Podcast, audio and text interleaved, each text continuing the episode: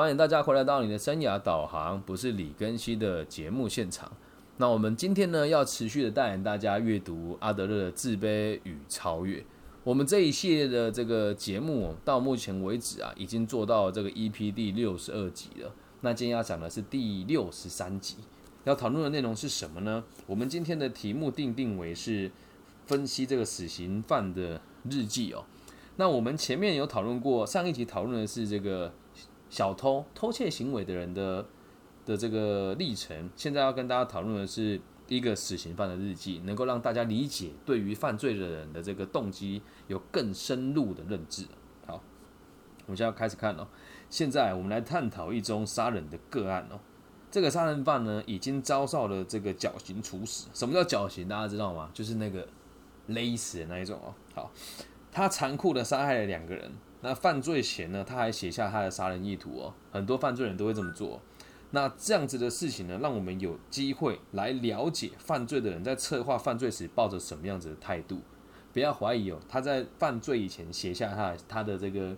心路历程，待会里面我们都会提到，没有人呐，在没有经过事先策划就禁止犯罪的。每个人的犯罪呢，绝对都不是随机的，这是阿德勒博士说的哦。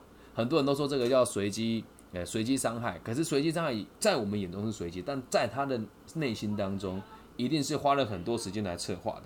那这个策划呢，是什么事情呢？策划为这个犯罪行为提供便捷。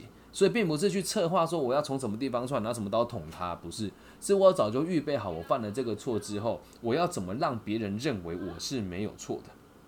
阿德勒博士也说，他研究了这些东西这么多年，从来没有在这类型的告白的文献当中找到一宗动机单纯的犯罪案例，而且也从来没有找到一宗犯罪不为本人辩解的个案。啊，这里这个说说法，我们就要再解释一下，什么叫做？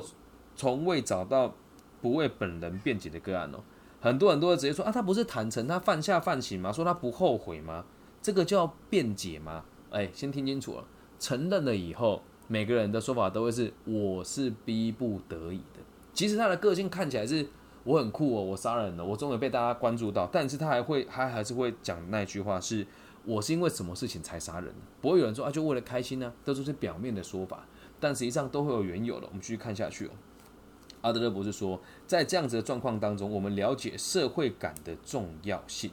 好，那什么叫社会感呢？嗯，就是你对这个社会是有认同感的，并且知道自己对这个社会是有影响力的，同时也愿意和这个社会一起合作下去，这个叫做社会感。即使犯罪呢，也必须得先对这件事情做一番的自我调节哦。这个意思是阿德勒博士是。我们以他的所谓的三大任务来理解的话，这是里面的第二项。第二项是什么呢？他表示是这个工作，还有交友跟爱情嘛。那我们在这个第二项里面呢，所提到的是什么？就是所谓的交友的关系。那这边的这边的交友，并不是很单纯的说，就是只有在我们跟别人交易而已，而是于我们对于这个社会的看法是什么？这个叫做。交友，这样能够理解吧？好，那在这边，我们交友这件事情也是为了融入这个社会啊。所以在这个地方，如果我们没有办法融入社会，在第二件事情没有办法和社会取得合作的关系的话，我们就很有可能会犯罪。在这一点，如果得不到认同，我们就有可能用其他的方式来让别人能看见我们的存在。那在此同时呢，他在犯罪之前都要先扼杀掉所谓的自我的社会感。那这一点呢，我觉得比较难，比较难跟大家。做解释的原因是因为我们前面提到的这个偷窃哦，从某种程度上来说就已经是没有社会感了。那现在我们如果提到是从这个杀人的这个状况来看的话，它就会更加的没有社会感，就是对于这个社会的的价值跟认知就会更偏差，跟更不把它当做一回事哦。所以要推倒这一道墙其实是很困难的哦，要推倒这一道墙其实是很困难的。你要从从一个有人性的人变成没有人性的过程，并不是我们大家想的这么简单，这样能够理解吧？现在就算要求你去任何一个地方杀一个人、偷一个东西，你很有可能也会下不了手。为什么？你还有社会感，你会想说：我杀了人之后，我要怎么为别人负责？又或者是我偷了东西之后，别人的感觉是什么？又或者是我这个去呃偷偷的去摸别人的身体，那这个女孩子的心里面的这个受伤受伤的这个阴影有多大？这个叫还有社会感。所以在每个犯罪要犯罪以前，一定会摧毁你的社会感。那在知名的作家啊，有一本书哦，叫《罪与罚》。这个这个人的名字很常念给大家听哦，叫做杜斯妥也夫斯基。《罪与罚》里面里面的这个主角哦，他说他怎么做呢？他躺在床上好几个月，思索着自己是否应该犯罪，并且不断要自己想这个问题哦。这个问题是：我究竟是拿破仑还是一只跳蚤呢？通常犯罪的人哦，都会自欺欺人，拿这一类型的幻想来刺激自己。实际上，每一个犯罪者都知道自己自己的这个生命是没有用的，就是他知道自己是对这个社会没有贡献的，也明白如何做个有贡献的人，让自己的生命有意义。他们这都知道，但是因为过于胆小、怯懦、每一种，所以他会排斥这个责任感。诶，这个问题很有趣哦。你当个罪犯偷东西玩，然后把东西挥霍掉之后，再偷下一个人，听起来比较轻松，还是脚踏实地的到这个工厂里面做作业人员，慢慢累积自己的收入，哪一个比较困难？哪一个比较需要胆量？偷东西不需要胆量，偷东西只需要没有羞耻心。但你要真的从一个平凡人一一点一滴的积攒你的人、你的人脉、你的能力、你的金钱，这是很需要勇气的。因此，大部分的犯罪者都是过于怯懦。前面两节我们提过，因而排斥这呃这次犯罪，因为过于怯懦，因而排斥有用的生命意义。那这些犯罪者之所以怯懦的原因啊，是因为缺乏成为有用的生命的能力。那解决生命的问题就需要合作，可是犯罪者通常没有接受过合作的训练。那我们这边提到，他理解怎他理解怎么做，但他没有这个能力。就像每个人都说要把这个外语学好，当然你每天去背诵单字跟基础的这个音标，你可能是不愿意的。所以在这个地方，如果再拉到这边来讲，所有的犯罪者呢都没有办法去跟社会合作，而且也没有被人家训练过。好，这我们在上个集有提过嘛，这个所谓的矫正跟监禁的差别哦。所以要记得，如果是犯罪者的话，我们要给予的不是报复，不是监禁，也不是伤害，而是教育他如何跟社会合作。那随着这些犯罪者年纪慢慢成长了之后，犯罪者会想要卸除掉他们的负担，如同我们解释过的，他们会为自己辩解，找到一个可以斟酌的情形为自己抗辩。什么叫斟酌的情形呢？即使他做了非常邪恶的事情他也会告诉别人说：“我这也是逼不得已的，我这么做也是不至于是泯灭良心的。”但实际上都是泯灭良心的才会做出这些犯罪的行为。那在这边，接下来我们就要开始看这个被处以绞刑的死刑犯的日记了。他的内容是这么写的：他说，我被人群摒弃，我象征着丑陋和耻辱哦。好，这边有个挂号，他天生的鼻子就是变形的。我悲惨，我的悲惨让我几乎难以承受，再也没有理由让我甘于忍受。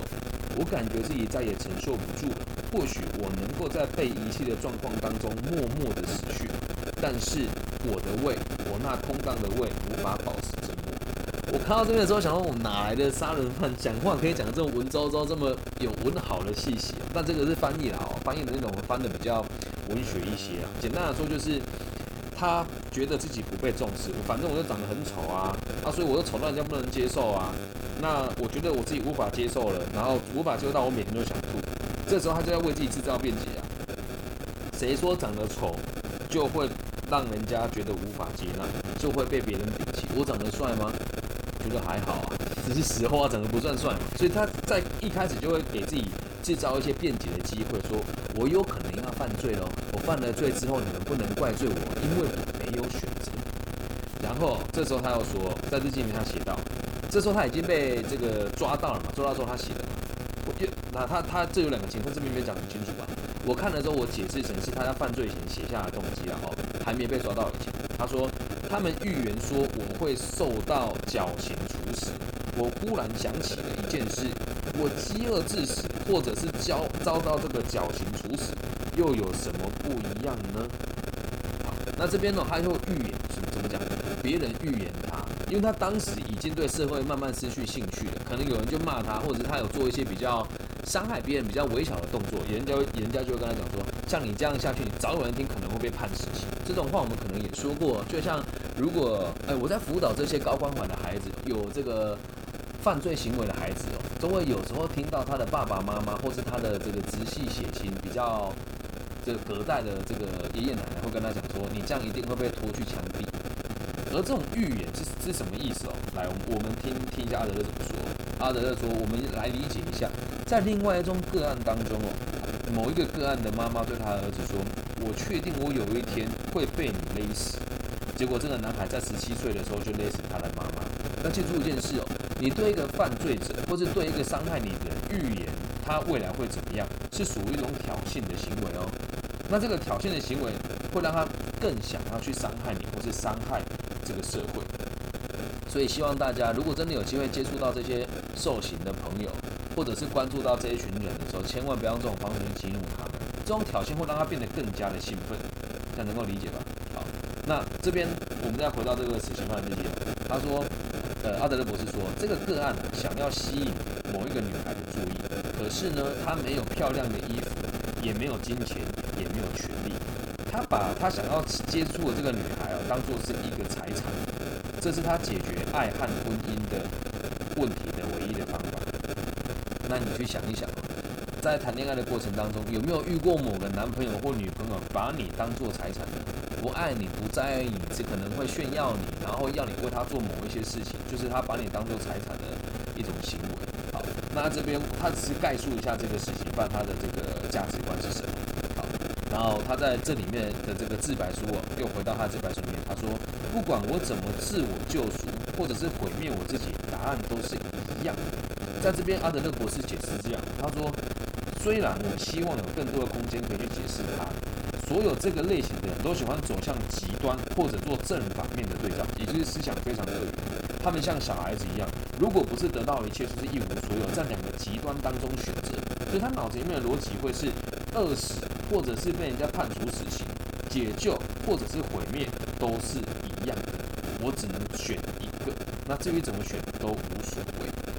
我能够理解原因，是因为我有曾经有这样子的冲动过，真的曾经有过啊。觉得我都那么烂，那就这么烂吧。啊，反正认真也得不到认同，我就烂给你看嘛。烂了还可以得到认同。如果这边大家有兴趣的话，下次我们制作一集人类脱去行为的五个阶段，大家就可以知道。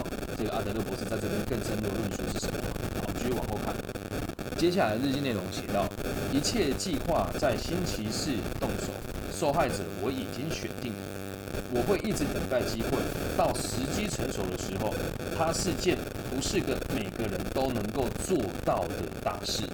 关键点是什么？他自己认定这样子的伤害别人的行为，不是每个人都做得到的。那在这里，其实我发现。只要是有一点优越对优越目标执着的人，都会做这件事情。就像我自己，看到这边时候，我我也会觉得说，嗯，我也要检讨一下。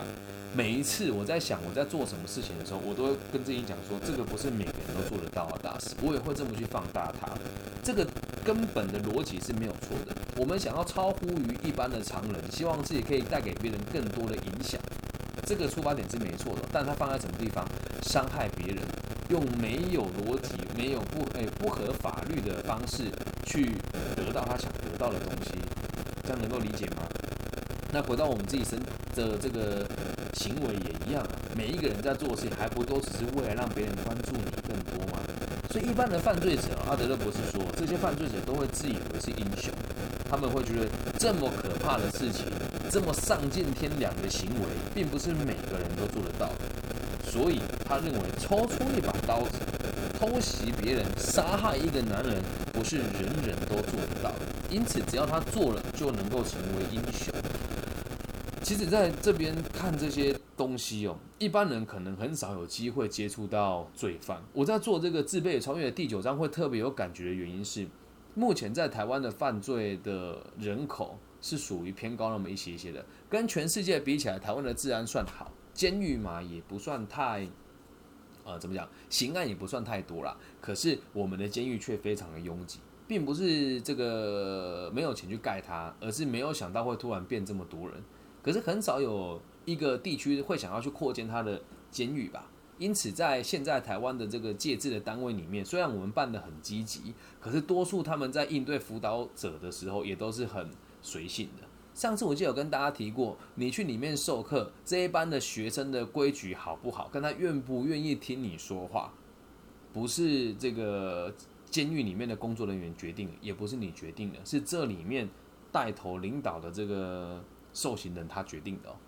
他的上课跟下课时间他们无法左右，但是他可以用行为来让你认知他不尊重你这个人，这样能够理解吗？所以回到这边也是一样哦，就是当他们有时候在跟我们陈述说他犯过哪些错的时候，大部有一部分人都会觉得自己很酷，另外一部分会觉得装作啊自己很很像很羞愧很没有什么。但如果不是真心悔过人都还会补一句话，就是我觉得这件事情要做到其实也很难。那我做到了之后，我觉得自己最最少不不代表自己什么都做不到。这样能够理解吧？而有这样子的想法，我们应该鼓励他往正确的方向走，因为大家都想要成为那个别人达不到的境界，又或者是去做一些别人做不到的事情。在听这个节目的你，隔着荧幕在看着我的你，也是一样啊。这样能够理解吧？好，那这边呢，我们要念他日记的最后一段哦。为什么要一字一字念呢？是因为这个是很很真实的自白，和我在监狱里面看到的我的辅导的学生所写下来的东西都是差不多的，只是他讲的比较。文言文一点了，我原因重现给大家听哦。他是这么说的：哦：饥饿的苦痛就像牧羊人驱赶他的羊群一般，驱赶人犯下最邪恶的罪行。也许我会看不见明天，但我丝毫不在意。这个世界上最糟糕的事情就是遭饥饿凌虐，一种不治之症一直正在快速的吞噬着我。我最后的痛苦会在审判之时到来。一个人必须为他的罪行付出代价，但总比挨饿好。如果我饿死了，就没有人会注意到我。如今人群会聚焦在我的绞刑台之下，或许某个人会为我感觉到遗憾。我一定要执行我计划要去做的这件事。从来没有人能够像我在今天晚上如此这般的恐惧。对他来说。他认为我是逼不得已的，没有人在意我，即使我做的再好都一样。假设我杀了一个人，杀了两个人，杀了三个人，他周遭的家人就会对我产生关注，哪怕是憎恨，我也不在意，因为最少有人在意我了。在我吊死的时候，可能我还有机会为自己辩驳，我是被逼的，没有人会认为我把事情做错。所以我一定要做这件事情，但是我还在下决定的路上，所以在这边写恐惧啊，能够理解吧？那最后恐惧这两个字哦，才真的是令人恐惧的事情哦。他还在告诉别人我是逼不得已的，但他已经下定决心要做这件事情了。而这个恐惧真的是恐惧吗？嗯嗯，他只是有目的的让你觉得他恐惧而已哦。这样能够理解吧？好，我们继续往下看。所以。在这样子的生命当中哦，他并不是他自以为的那种英雄的存在。在他的内心交战时期的时候呢，他内心交战时期怎么？他他他在行凶的时候，他会这么讲：我还没动手之前，他会这么想。他说：虽然我没有刺到他的心脏，但我确实谋杀了他。我知道我注定要死在这个绞刑台之上。但是这个男人身上衣着是如此的华丽，我知道我永远都穿不到那种衣服。所以他在这里自白的时候，在他犯罪了以后，别人问他说：“你要下手之前，你的想法是什么？”他说：“我还曾经有犹豫过，我觉得就算我没有刺到他的心脏，我也已经做了这件事情了。那我知道我自己如果做了被抓到，即使对方没有死，我也很有机会会被判死刑。可是这都不重要，最重要的是这个男人身上穿的衣服，我一辈子都穿不到。”所以他在这边又产生另外一个辩解哦，他说：“我，哎，他他不再说饥饿是他的动机，而现在动机却变成了衣服喽。这个在我们现实状况当中，路比路很常会这个样子。你就看那些街头的小流氓，我们讲说这个社会人哦，警察先生问他事情的时候，他们最常说的是哪三句话？你知道吗？不知道，不清楚，忘记了。逻辑跟这里也是有一脉相承的啦。”大部分人都会以为他们只是为了让笔录难做，但实际上就是因为他为他自己犯下错找下了各种借口，说不知道也是一种最好的借口跟理由啊。所以到最后的最后，所有的死刑犯啊，都会讲同样的话，他们会说我不知道自己在做什么。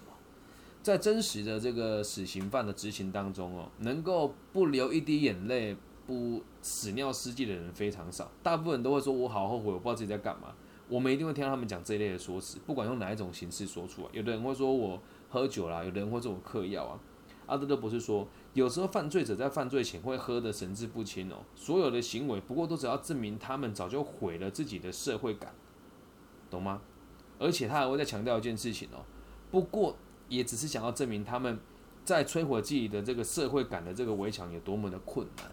没有人会想要真正的去面对自己心中的邪恶，去犯下一个错误，所以都会想办法让自己看起来认为好像是不小心的，跟迫不得已的。是不是觉得阿德勒这个人很能学啊？但在能学的过程当中，也觉得他讲的话真的非常有道理哦。所以阿德勒博士说，在他这么多年研究之下，他相信每一个罪犯的自述都能够证明在这边所指出的观点，这样能够明白吗？所以，我们这一章的重点就在于告诉大家说，所有的犯罪者也都是来自于自己无法去面对自己该有的责任。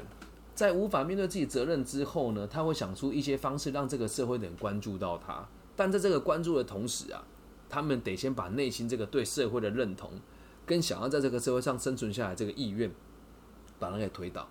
所以会用各种方式告诉别人他神志不清。但是那是那个年代啊。那在这个年代，我必须得讲，台湾这个状况也蛮特别的哦。台湾现在是前阵子有一个网络知名的红人被人家开枪了嘛，然后这个人在下手之前就喝了酒。你有没有发现这个新闻到现在也是完全都没有人去追踪他，对吧？还有在前几年犯下这个捷运江子翠杀人案，郑捷，我东海大学的学弟，他的犯罪的过程跟逻辑跟这边所陈述的几乎是一模一样的哦。还记不记得他说过什么？他说我不后悔，我只是想要伤害别人。可是这句话后面隐藏了多深的意涵在里面。而在整体的台湾的环境哦，其实我们必须得讲，已经做得很好了。但是在那个过程当中，大家做的更多的是渲染，还有去讲说什么他应该被拖去枪毙啊，应该去死。你也知道做这件事情会让其他的人对他有模仿的效应。那在更早以前有小灯泡命案也是一样啊。大家都会不停的消费这件事情，而不去追溯这件事情的始末，只会去放大那个动手伤害人的人，却没有想过前后发生了什么事情，这样能够理解吧？所以只要恨意足够，就像 Cake 所说的，就是今天节目上面有人留言嘛，只要你恨意足够，你什么事情都做得出来。而这个恨意就像恰是阿德勒博士所说的，推倒自己的社会感，这样能够明白吗？所以最后提醒大家哦，不要去挑衅罪犯。也不要轻易的跟别人讲说你以后一定会怎么样怎么样怎么样，像你这样的孩子长大一定去抓去关，一定当流氓，这种话我们就少说，因为他确实这种预言性的方式会让孩子认为他以后真的会是这个样子，而且在他犯下过错的时候，他可以把这个责任推到你的身上，这样能够明白吗？身为一个我觉得良好的社会的一份子，每个人对这件事情都应该有更多的理解。理解完之后，一方面是降低你犯罪的机会，另外一方面是什么？提升你整体社会的风气啊！提升你整体社会的风气啊！讲讲一个例子给大家听哦，在疫情还没有开那么严重之前，有一天我在鹿谷的全家，哈，直接讲出来没有关系。半夜我在那边吃凉面，然后呢来了两个小混混，在摩托车上面插了一把西瓜刀。下来之后很有礼貌，他跟我说：“大哥，不好意思，这里等一下我们要火拼。”我说：“啊，你们要火拼还是没有礼貌，请我离开？”他说：“对，我觉得这个事情，我我们还是有点原则的。我们老大跟我们讲要讲义气。”我说：“你确定吗？你成年了吗？而且最好笑的事情是，我明天要去竹山简易庭担任他们这个保护管束的年轻人的生涯规划的老师。”我就说：“你要确定呢？”你要请我离开，有没有搞错？你们为了什么事情打架？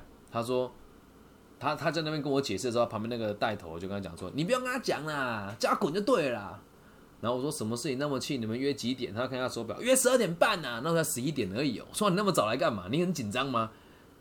他说：“操你妈！你管太多了。”他就很气。我说：“你不要那么气嘛，咱们坐下来喝饮料。”然后我就去里面买饮料来给他们喝。有趣的事情，他们还真的坐下来哦。我们坐下来喝饮料的时候，我就问他。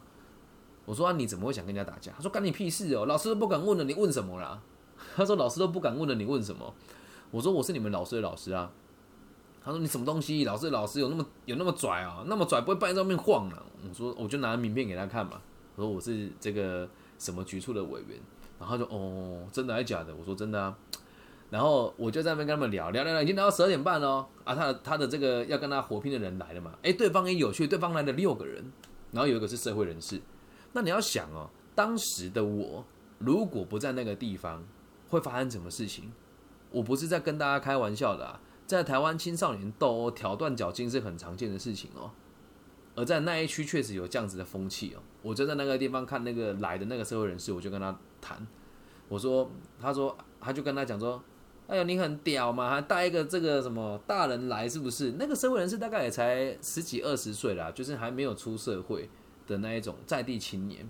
然后我就跟他讲，有什么事情我们坐下好好谈。他说没什么好谈的啦。他在 KTV 看我两眼，我看他不顺眼，我就是要弄他啦。我说你在 KTV 看他两眼不顺，然后你们就要互相弄。他们这边只有两个人，然后你这边来了六个人，这六个人里面真的跟他有纠葛的，可能就只有你而已。他说。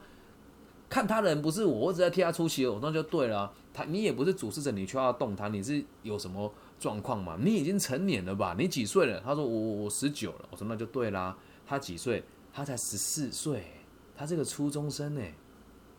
然后就这样子，两班人马坐下来谈，最后是我花了大概一千，哎，花了大概哎八百块还是九百块吧，买了。一手啤酒给现场成年人的喝，然后去旁边的炸物买了盐酥鸡，坐下来谈，解决了一场当地的纷争。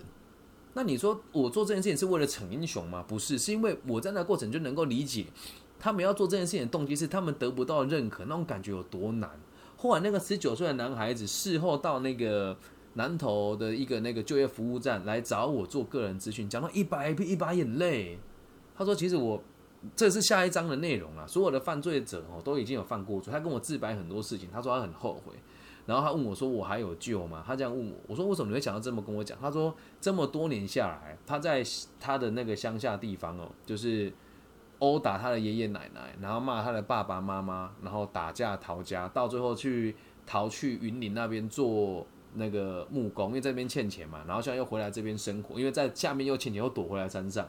他是从来都没有人，没有任何一个人这样告诉他这件事情。那天在吃饭喝酒的时候，我就只跟他们讲几个重点了。我说，老实说，正常像我这样子的老师，绝对不会跟你们往来。两个可能性：一不屑，二怕。你自己看，那老师是不是不屑你跟怕你？那个怕是真的会怕，有人在挑衅你啊，说什么一定要对你怎么样，都是怕你想要维持他的权利而已啊。我这么跟他说完之后，他那一天就跟我讲，那我以后该怎么办？现在这个十九岁的男孩子哦，在台中的某一个电梯一个公司里面做保修，然后这是两年哎三年前的事哎两年前的事嘛。他上次在疫情开爆发以前哦，他跟我讲说，他现在已经要准备升这个维修课的课长。所以也是要跟大家分享，如果你能够理解这件事情，当别人想要伤害你的时候，当然不要像我那么多管闲事。我敢去介入的原因，是因为我确实体态也比一般人还要。强壮，而且我能够理解他们最不至于那个状况，毕竟那是乡下地方。今天如果在都会区，可能就会牵扯到更多复杂的事情啊，比如说这个钱呐、枪炮弹药啊、毒品啊。但是在乡下地方这种事情很少嘛，所以我介入我倒觉得没有问题。所以大家要理解这件事情哦。那如果你现在在正正在接受被霸凌，或是你们班上有一些人自称帮派分子在霸凌你的话，就把这一集分享给他听，被霸凌的那一个了。那至于霸凌人的那一个哦，嗯，有机会再跟大家谈，因为这跟今天读书会的内容没什么太大的关系，这样能够理解吧？秉持着这样子的精神，让这个社会更加的安定，也去想一想你自己有没有可能犯罪，或者是你有时候夜深人静的时候，心里冒出那个邪恶的念头是怎么来的？逻辑大概都跟这个一模一样，想了解吗？以上就是这一集的全部的内容。如果你是大陆区的朋友，听了觉得有兴趣的话呢，麻烦你在网易云频道下面的这个留言区帮我留言、点赞、加。分享，因为毕竟这个节目进驻网易云现在也才几个月吧，虽然流量也还算不错，但是呃比较经营吃紧的地方，想跟大家分享的是因为我人不在大陆，所以大部分在大陆经营播客比较好的人都是在大陆当地生活，所以他们会有线下的流量，但我在大陆没有线下的活动，也希望大家如果认同的话，可以帮我把这些内容传送给你们学校的老师或者周遭的朋友，让他们理解有这么一个人在做这件事情。那我的微信号是 B 五幺五二零零幺，也欢迎大家发讯息跟我做交流。那如果你是台湾区的朋友，基本上找到我非常简单，我的名字叫李更希，木子李，甲乙丙丁戊己更新的更，王羲之的羲。你在每个平台看到的人都是我，我在每个平台说话也都是用本名跟大家交流的。那如果你是马来西亚的朋友呢，就可能要透过，哎，也一样，就是 IG 跟 Google 跟 Facebook 都可以找到我，好吗？那希望大家可以多多支持这个频道。那如果有问题的话，也欢迎大家跟我交流。那以上就是这一节节目内容，希望大家喜欢。我爱你们，拜拜。